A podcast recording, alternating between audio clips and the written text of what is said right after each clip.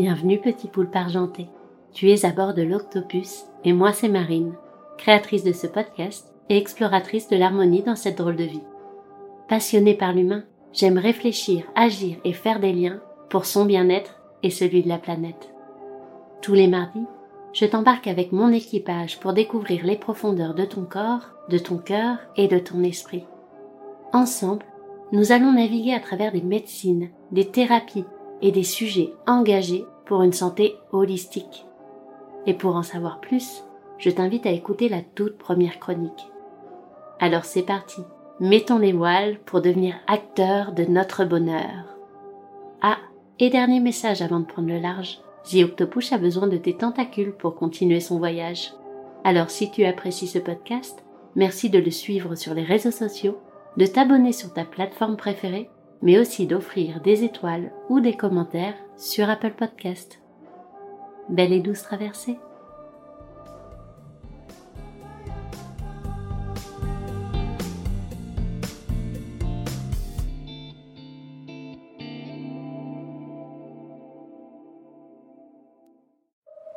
Saviez-vous que nous avons quatre émotions principales? La tristesse, la colère, la peur et la joie. Elles sont toutes là pour nous mettre en mouvement vers ce dont on a profondément besoin. La joie est l'émotion qui est évidemment la plus agréable à ressentir, mais c'est aussi notre émotion innée, celle que nous allons chercher par instinct et en permanence. Alors comment fonctionne-t-elle? Quand la joie nous traverse, c'est le cerveau qui va d'abord traiter l'information pour ensuite libérer des hormones dans le corps, comme la dopamine, l'hormone du plaisir, la sérotonine, l'hormone de la bonne humeur, l'adrénaline, l'hormone de l'excitation, et l'ocytocine, l'hormone du lien social.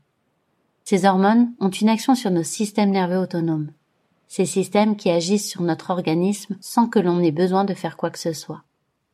Et tout cela va donc produire des effets sur nos organes. La joie va par exemple stimuler le cœur et apaiser les intestins. On peut constater une amélioration de la digestion, plus d'énergie avec une meilleure circulation sanguine, ou une augmentation des capacités respiratoires avec la dilatation des bronches. Au-delà de la sensation de bien-être qu'elle nous procure, la joie nous indique la direction à suivre. Elle agit un peu comme une boussole intérieure.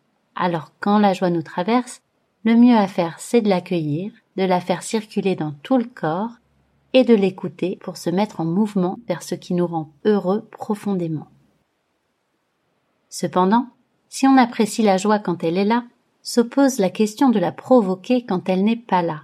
Peut-on inviter cette émotion pour la ressentir plus souvent? Eh bien, j'aurais tendance à dire que oui. Déjà oui au niveau physique. Comme on a pu le dire précédemment, certains organes sont particulièrement reliés à la joie, le cœur et les intestins. Adopter une alimentation et une hygiène de vie qui favorisent le bon fonctionnement de ces organes va donc inviter cette émotion à s'exprimer.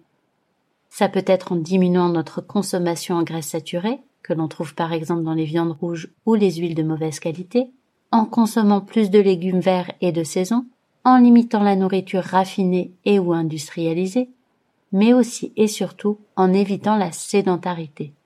Bien évidemment, il y a d'autres alternatives. Mais si vous voulez des conseils personnalisés, le mieux c'est de consulter un naturopathe par exemple. Une deuxième chose qui peut réellement inviter la joie, c'est de se mettre en mouvement. Le mouvement permet de libérer les émotions plus désagréables et donc de se connecter plus facilement à notre émotion innée qu'est la joie. À ce sujet, connaissez-vous la méditation en mouvement? C'est une méditation souvent en musique où vous êtes amené à bouger de façon libre pour vous exprimer. En vous exprimant, vous ne retenez plus en vous tout ce qui vous encombre. Vos peurs, vos tristesses, vos colères sortent de vous et vous ressentez très rapidement un apaisement. Et puis aussi, cette façon d'extérioriser évite de transmettre des émotions négatives à notre entourage qui en est rarement responsable. Si vous voulez en savoir plus sur la méditation en mouvement, Ziuktopouche en parlera très prochainement. Ça c'est pour la partie corporelle. Mais est-ce que nous avons d'autres possibilités d'action? Là encore, c'est un oui. Un des mots-clés, c'est l'ego. L'ego adore se nourrir d'émotions négatives et il va tout faire pour s'y attacher. Pour en savoir plus sur cette notion d'ego et comment l'apprivoiser, je vous invite à découvrir la méthode d'Aurélie Asper. Ça s'appelle la position essentielle. C'est une méthode vraiment fabuleuse pour mieux se comprendre, pour mieux vivre ses émotions et devenir un véritable acteur de notre bien-être. Et enfin, pensez aussi à forcer le sourire. Le sourire est à l'origine de la joie, puisqu'il va produire de la sérotonine et de la dopamine. Je n'ai jamais pratiqué, mais il existe le yoga du rire. Peut-être est-ce une belle découverte à expérimenter. Bref, s'il est possible d'agir sur soi pour provoquer cette joie intérieure, il ne reste pas moins que nous sommes des êtres perméables à notre environnement extérieur. Pour s'exprimer, la joie nous invite aussi à nous connecter, à nous connecter aux autres et à nous connecter à la nature. Le problème, c'est qu'aujourd'hui, on vit dans des sociétés où l'intérêt particulier est largement préféré à l'intérêt général. Cela conduit à la méfiance, à la division ou même à l'isolement.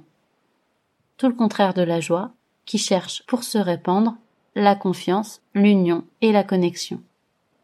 Alors si vous avez des clés pour agir sur votre sphère personnelle, n'oubliez pas non plus d'agir sur votre sphère collective et sur la sphère naturelle. Tôt ou tard, elles vous le rendront et permettront, je l'espère, de vivre un peu plus en harmonie dans cette drôle de vie.